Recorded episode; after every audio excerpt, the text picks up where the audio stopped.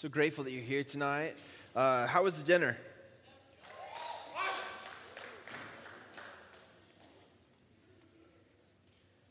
Good communion tonight. That was awesome. Great worship as well. Just grateful that you're here tonight. I want to begin with a, a familiar poem that you may have heard, but a little different take on it. It goes like this Twas the night of the Passover when all through the house not a creature was stirring, not even a mouse. Blood had been painted on doorposts with care, in hopes that the destroyer soon would be there. The Israelites were nestled all snug in their beds, while visions of freedom danced in their heads. In order to understand how the Gospel of John displays the death of Jesus, we must go back. Back before the arrest and garden and trial and betrayal, back before the miracle of loaves and fish, back before the miracle of raising Lazarus, back before the camel hair coated, leather belted, honey and locust for lunch voice in the wilderness, back before the prophets and kings, judges and temple and tabernacle, back before the conquest of Canaan and entering into the promised land, we must go back to Egypt. The Israelite people had been living under oppression by the Pharaoh and the Egyptian empire, but God has heard their cries and raises up Moses and Aaron and Miriam to lead the people out of slavery and into freedom. And yet, after the plagues of bloody water and frogs, gnats, flies, death to livestock, boils, hail, locusts, and darkness, Pharaoh remained unmoved. He would not let the people go. But the tenth and final plague would prove most devastating. It would touch a nerve that could not be untouched. The event known as Passover. So I hope you brought your Bibles tonight. If you need it, we have Bibles in the back. What I want you to do is explore the following question with the people around you at your table read aloud first Exodus 11, 1 through 8, and 12, 21 through 23, and then discuss how is Jesus like the Passover lamb? Ready, go. So, in the Gospel of John, I know you were just reading out of Exodus, but in the Gospel of John, the author uses images and history from the book of Exodus to describe Jesus as the Passover lamb, the one whose blood means protection from death, that is, eternal death. Jesus is the sacrificial offering of the Passover. He's what's called the paschal lamb, fulfilling the lamb's role in the Passover meal or death slash sacrifice and the exodus from slavery in Egypt, meaning freedom. We're going to go into that a lot deeper tonight, so hopefully everyone will leave with a, a, better understanding that we will all learn more from that. But tonight, as we explore the death of Jesus in the Gospel of John, we're continuing what Jeff started last week, questioning the meaning of the cross. You know, a lot of times we, we see people wearing crosses, or churches have crosses on, on the top of their steeple, and they, you know, we see them everywhere throughout town or throughout our, our world on social media. Eh, but what does it actually mean? How does the death of Jesus on the cross reconcile us to God? How is that accomplished? And how do we understand it? What does Jesus' death on the cross mean for you and me? Last week, Jeff explored how at the cross, Jesus was taking our place. Jesus was taking our curse, clothing us, and tearing heaven open for us. And tonight we'll continue how at the cross Jesus finishes, Jesus fulfills, and Jesus becomes the Lamb of God who takes away the sin of the world. So if you're able to stand with me, why don't you stand as we read from John chapter 19, verses 28 through 30. It says, Jesus knew that his mission was now finished. He's also on the cross at this point. And to fulfill scripture, he said, I am thirsty. A jar of sour wine was sitting there, so they soaked a sponge in it and put it on a hyssop branch and held it up to his lips. When Jesus had tasted it, he said, It is finished. Then he bowed his head and gave up his spirit. And Jesus, tonight, as we come together to read about your death, to explore God's word and what it means for our lives, I'm so grateful that no one took your life from you, that you gave it up on your own accord, that you gave your life for us. And it has great meaning in that. Open our eyes to understand more than more than, oh, Jesus died for my But how does that happen? And how can that change my life in a, in a deeper, more profound way? Be with us tonight, I pray, Lord. Our attention, our focus is on you because you are all that matters. It's in your name we pray. And all God's people said, Amen. Amen. You may be seated.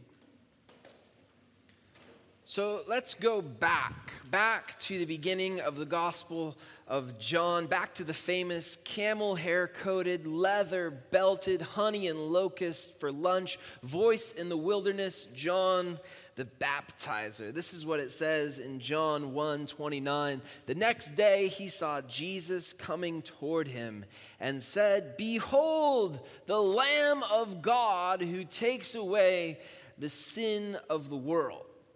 Now, when you think about a lamb, you probably think of something tender and gentle, meek and, and mild and fluffy, you know, a young, cute sheep.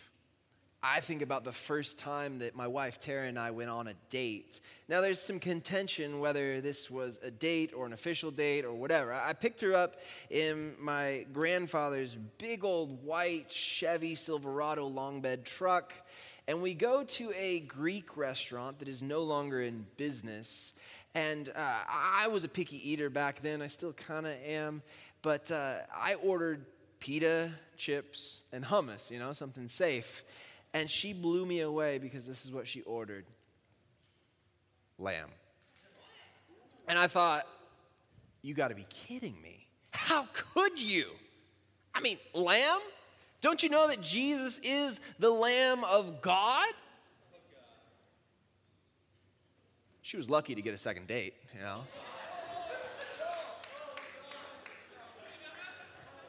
Because that's how it works, you know. And a couple years ago, uh, we were at a, a family gathering at Easter, Easter lunch. And you know what was on the menu? Of all days, Easter, lamb. The Lamb of God. It's a title that describes the sinless character and sacrificial nature of Jesus. It's a phrase that packs in itself concepts of innocence and voluntary sacrifice, substitutionary atonement, effective obedience, and get this, it directs our eyes to the events of Passover. Behold, the Lamb of God who takes away the sin of the world. Now, fast forward to John chapter 19. Here's how he does it John 19, 28a. Jesus, here he's on the cross, knew that his mission was now finished, or as the Greek says, tetelestai. A Greek verb translated to be finished comes from the root tell, and it carries the meaning of reaching the end or the aim. Tetelestai, to be finished, reaching the end or aim, is best described by an old pirate's telescope. You know, maybe you've seen one of these before, played with one. It unfolds and extends out one section, one stage at a time to function at full strength, full capacity, full effectiveness. That's what it means that his mission was now finished. Jesus has gone the distance, finished and fulfilled and reached the end or aim.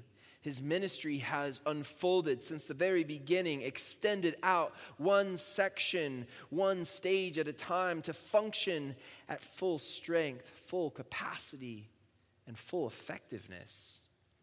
Verse 28b says, And to fulfill scripture, he said, I am thirsty. What scripture is he here fulfilling? Uh, could be Psalm uh, 69, verse 21, which reads, But instead they give me poison for food, they offer me sour wine for my thirst. Or Psalm 22, 15, My strength is dried up like sun-baked clay, my tongue sticks to the roof of my mouth. You have laid me in the dust and left me for dead. Either or, or both, are both fulfilled by his words. I am thirsty.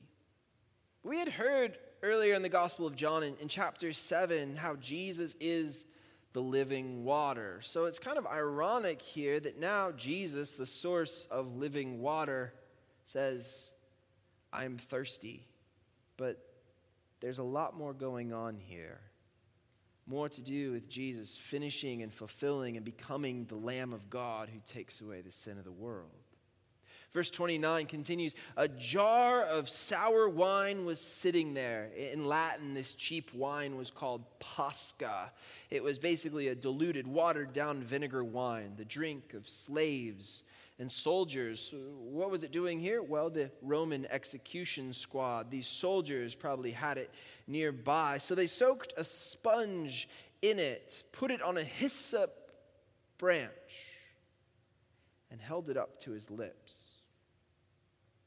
It might not seem like much, but it sure might be. Matthew and Mark call it a reed.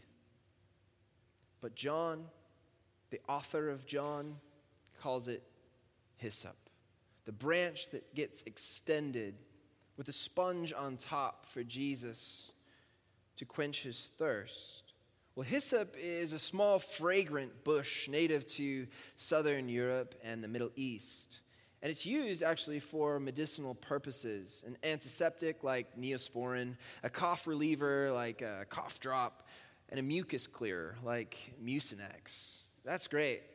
But what actually interests me most about hyssop is how it gets used in Exodus to describe the Passover instructions. Here's what it says in Exodus 21 or 12, 21 through 23. Then Moses called all the elders of Israel together and said to them, Go pick out a lamb or young goat for each of your families and slaughter the Passover animal.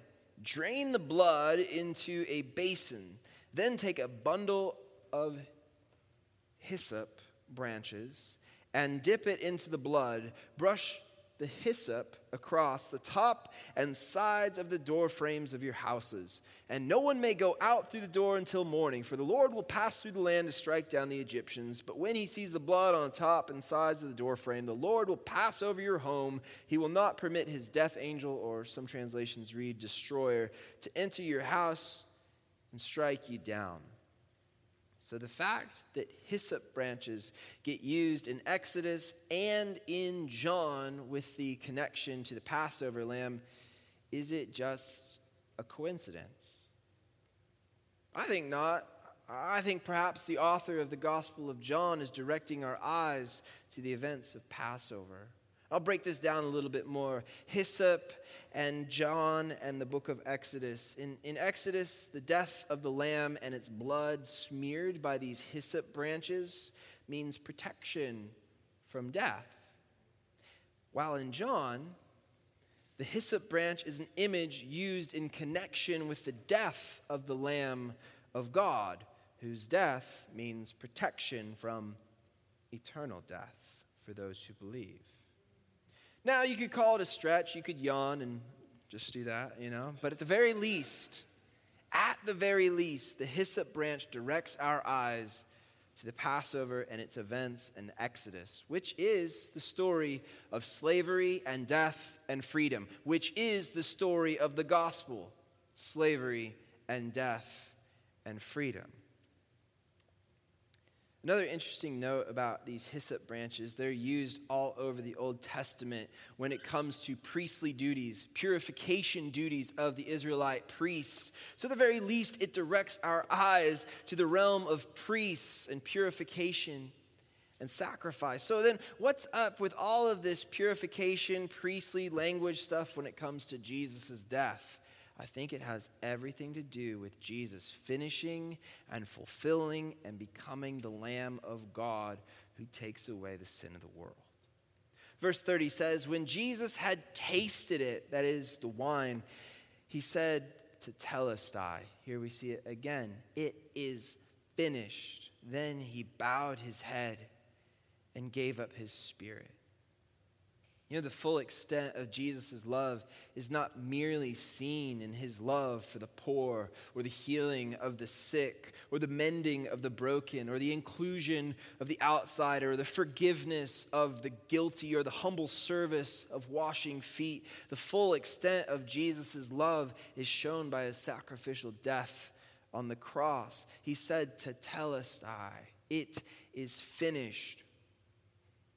But what exactly is finished? And how? Well, you tell me. Go ahead and talk to the people around you at your table and explore the question what is finished in the death of Jesus?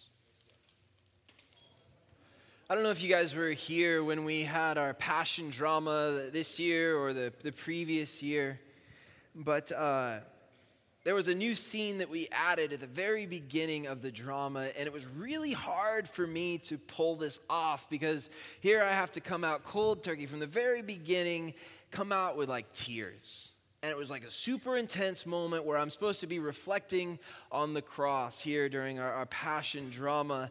And I'm supposed to come out with tears, which is just really hard to come just dry, like right out there. So I have to watch YouTube videos in the back of like sad things and all that, trying to get some tears going.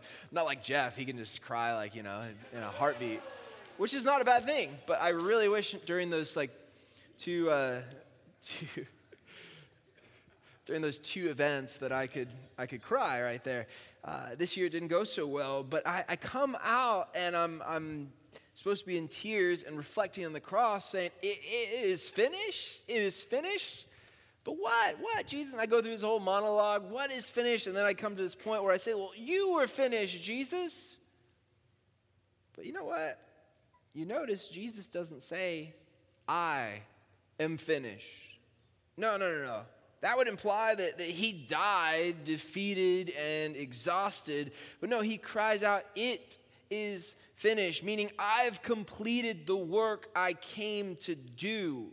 Jesus isn't just saying that, oh, yeah, I'm about to die, everybody. He's declaring he's fulfilled God's will. He's finished the work of providing redemption completely, and it now stands fulfilled and finished. Nothing more is needed or needs to be done. This finished work of Jesus is the basis for our salvation. It is finished, it is paid in full. Receipts have been found uh, by archaeologists uh, written on pieces of papyrus from the first century recovered in this area. And you know what's interesting? These receipts for taxes, they have one word inscribed over them to tetelestai it is finished or paid in full. At the cross, Jesus was taking our place. At the cross, he was taking our curse, clothing us, and tearing heaven open for us. At the cross, sin and death and shame and doubt and rejection and fear are also finished too. Yeah, but why don't they feel finished in my life? Because I deal with fear and doubt and all those things, those sinful habits and attitudes. Well, maybe, maybe we haven't put them to death. We're keeping those sinful habits and attitudes on life support. The ventilator is hissing, the heart rate monitor rises and falls, steady and rhythmic, keeping those sinful habits attitudes alive. You know, when I was in college, a freshman in college, I really thought I knew everything. But I'm convinced, I think Alyssa actually does. You know, she came up here tonight and she, she said, if you're going to clap, give her more than a golf clap. Come on. She, she said, and I like wrote, I heard it, I'm like, mm, that's good, I better write that down. She said, God, God not only forgives my sin, but also sets me free from them. And I think that's true in all of our lives, or should be true, that God sets us free. But there is some work that we have to do. As Paul writes in Colossians chapter 3, verse 5, so put to death. That means kill put to death. This is like a command to us to do this. Like, yeah, Jesus already paid it all. It's fulfilled, it's finished. But Paul writes, So put to death the sinful earthly things lurking within you. Have nothing to do with sexual immorality, impurity, lust, and evil desires.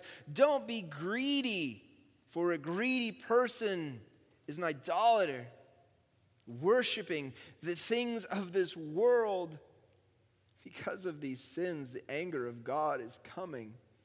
You used to do these things when your life was still part of this world, but now is the time to get rid of anger, rage, malicious, malicious behavior, slander, and dirty language. Don't lie to each other, for you have stripped off your old sinful nature and all its wicked ways. Put on your new nature and be renewed as you learn to know your Creator and become like Him in this new life, it doesn't matter if you are a Jew or a Gentile, circumcised or uncircumcised, barbaric, uncivilized, slave or free. Christ is all that matters, and He lives in all of us. Jesus finishes, fulfills, and becomes the Lamb of God who takes away the sin of the world, and He is all that matters.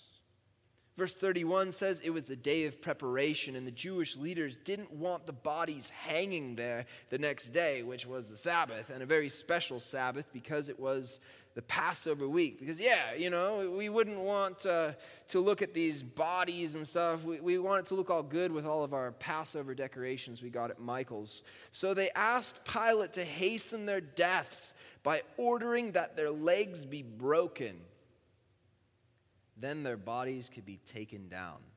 Because Pilate, you know, we're kind of like, we're kind of on a time crunch here. You know, it's a day of preparation for the Sabbath and Passover. We need those bodies down by 6 p.m. sharp. Imagine having that conversation with Pilate. Like, oh no, you go, you go tell him. Like, oh yeah, Pilate, uh, can we kill these people a little faster?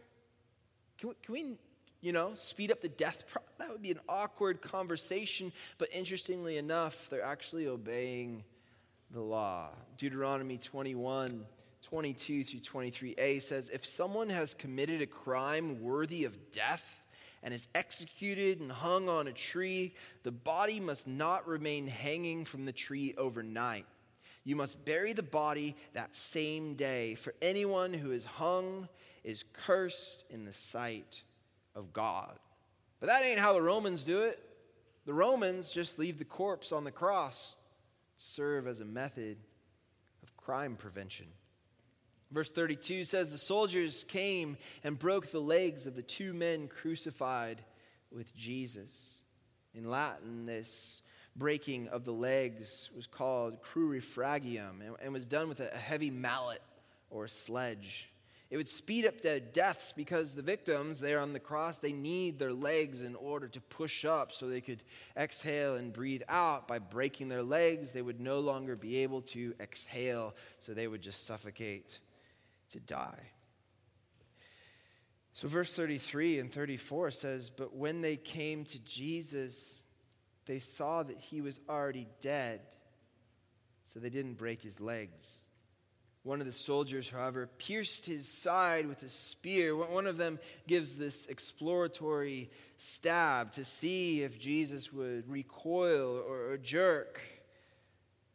But if not, he's dead. So the soldier pierces his side, and it says, and immediately blood and water flowed out. The blood here directs our eyes to the events of the Passover, the Passover lamb and sacrificial procedures.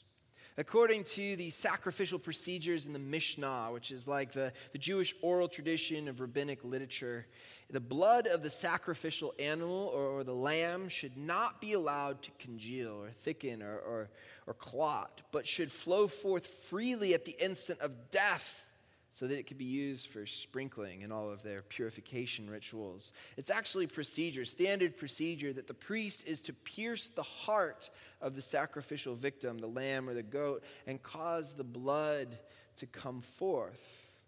But now, it wasn't just the blood flowing out, but immediately blood and water flowed out. What does this mean? Typically, people would experience death by crucifixion in one of two ways hypovolemic shock or asphyxiation. During hypovolemic shock, severe blood and fluid loss makes the heart unable to pump enough blood to the body. So the prolonged rapid heartbeat would cause fluid to gather in the area around the heart. It's a medical condition called pericardial effusion, this water surrounding the heart or fluid surrounding the heart. During asphyxiation, a person is unable to breathe in enough oxygen or breathe out, exhale enough carbon dioxide to survive. So, a buildup of fluid in the same way can gather in the area around the heart, a condition called pericardial effusion. So when the soldier pierces the side of Jesus with a spear, immediately blood and water flowed out. What does this mean? I think the spear actually pierces this pericardial effusion, this sac of fluid around Jesus' heart, and the fluid then is released, presenting the image of blood and water flowing out. Okay, big deal. Didn't come here tonight for a science lesson or anatomy or anything like that. But you know what? Recent heart studies suggest that pericardial effusion is common with patients who experience what's called Takotsubo cardiomyopathy, which is broken heart syndrome. These are the experiences of someone who is experiencing a broken heart. It's actually a condition you can experience. This is all to say that Jesus knows better than you or I ever could what it means to have a broken heart that Jesus literally and physically died from a broken heart. Verse 35 through 37 says, This report is from an eyewitness giving an accurate account. He speaks the truth so that you also may continue to believe. And then here we've got two scriptures fulfilled. These things happen in fulfillment of the scriptures that say, Not one of his bones will be broken, fulfilling Exodus 12 46 and Numbers 9 12, which talks about the unbroken bones of the Passover lamb.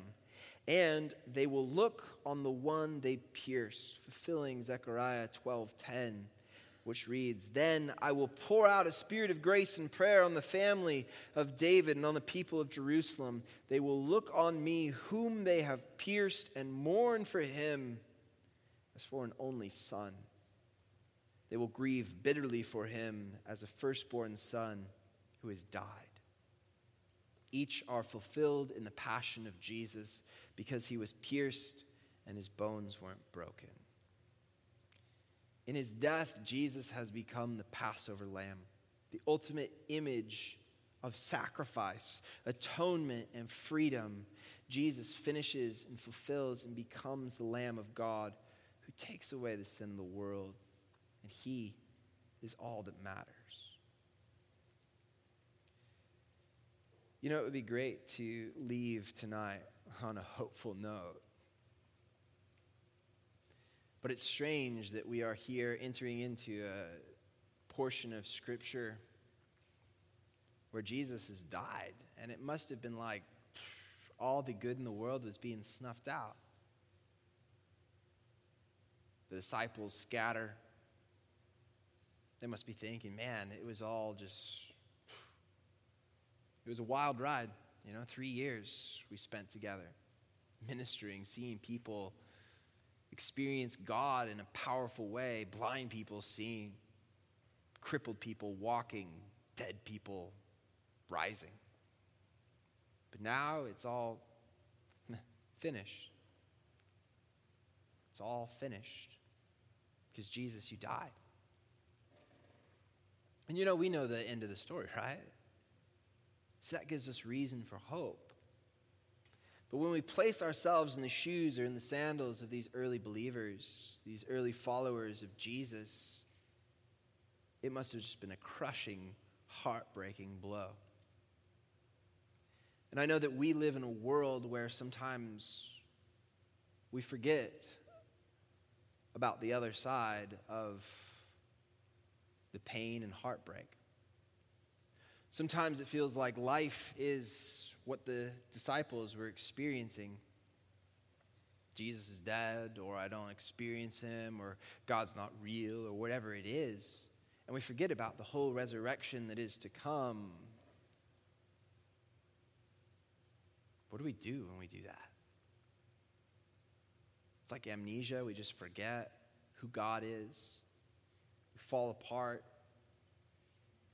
fall back into sinful attitudes and behaviors. But no, we are people who are living hope.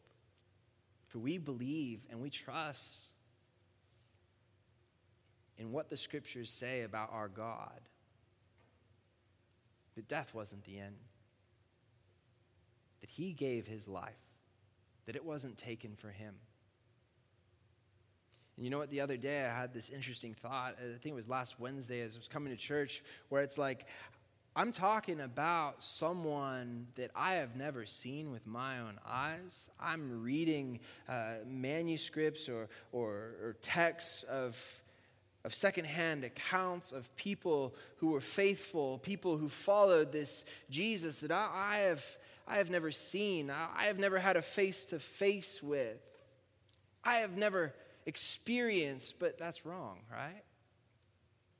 Because that's where our faith is built.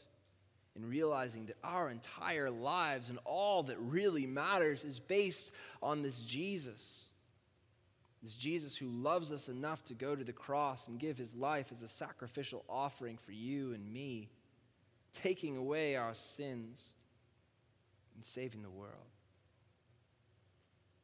That gives me so much hope and so much purpose. And I'm so blessed to have the, the opportunity to be where I'm at, to actually call this a livelihood. I remember talking with a, a man who passed away some years ago, and his spiritual gift was helping people to find their spiritual gifts. And I was a couple years into, into ministry on staff at a church. I, I was about uh, Alyssa's age where I knew everything, right? But I didn't. I wasn't like her. And, uh, but I knew this. And I told him, I said, Steve, I just feel like I, I can't find value and worth in other jobs. It's not that there isn't any value or worth in, in doing another job. It's just that for me, I feel in my heart that there's nothing more worthwhile than doing what I feel God is calling me to do. And he's like, Yeah, I think you're called to doing this. And sometimes we need to be reminded of that. We need to come back to the place where we just we just are enveloped in the passion and the love of Jesus to realize the simplicity of it. Simple words, it is finished. It is finished. The old life, your old sinful self, walk out of here realizing that it is finished. And now we have something new to look forward to life with Jesus everlasting. Would you pray with me?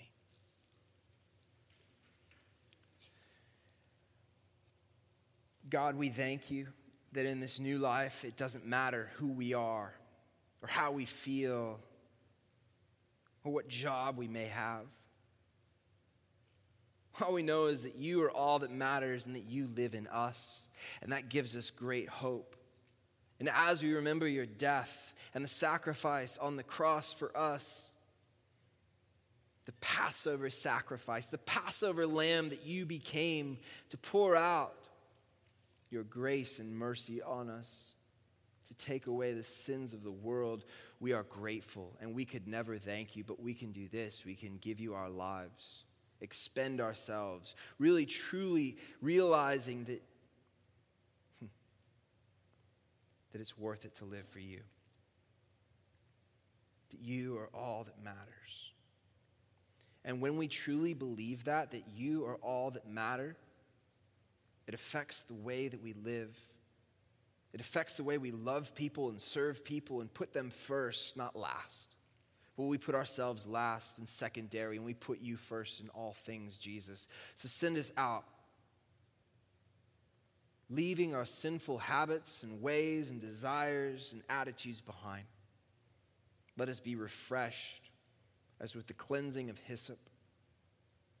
As the priests in the temple would clean and purify, clean and purify us tonight, Lord. Let us leave this place a little bit lighter, a little bit more focused, and a whole lot more loving. I thank you for these people, Lord, these friends of mine who are more like family. We give you thanks and praise in Jesus' name. Amen.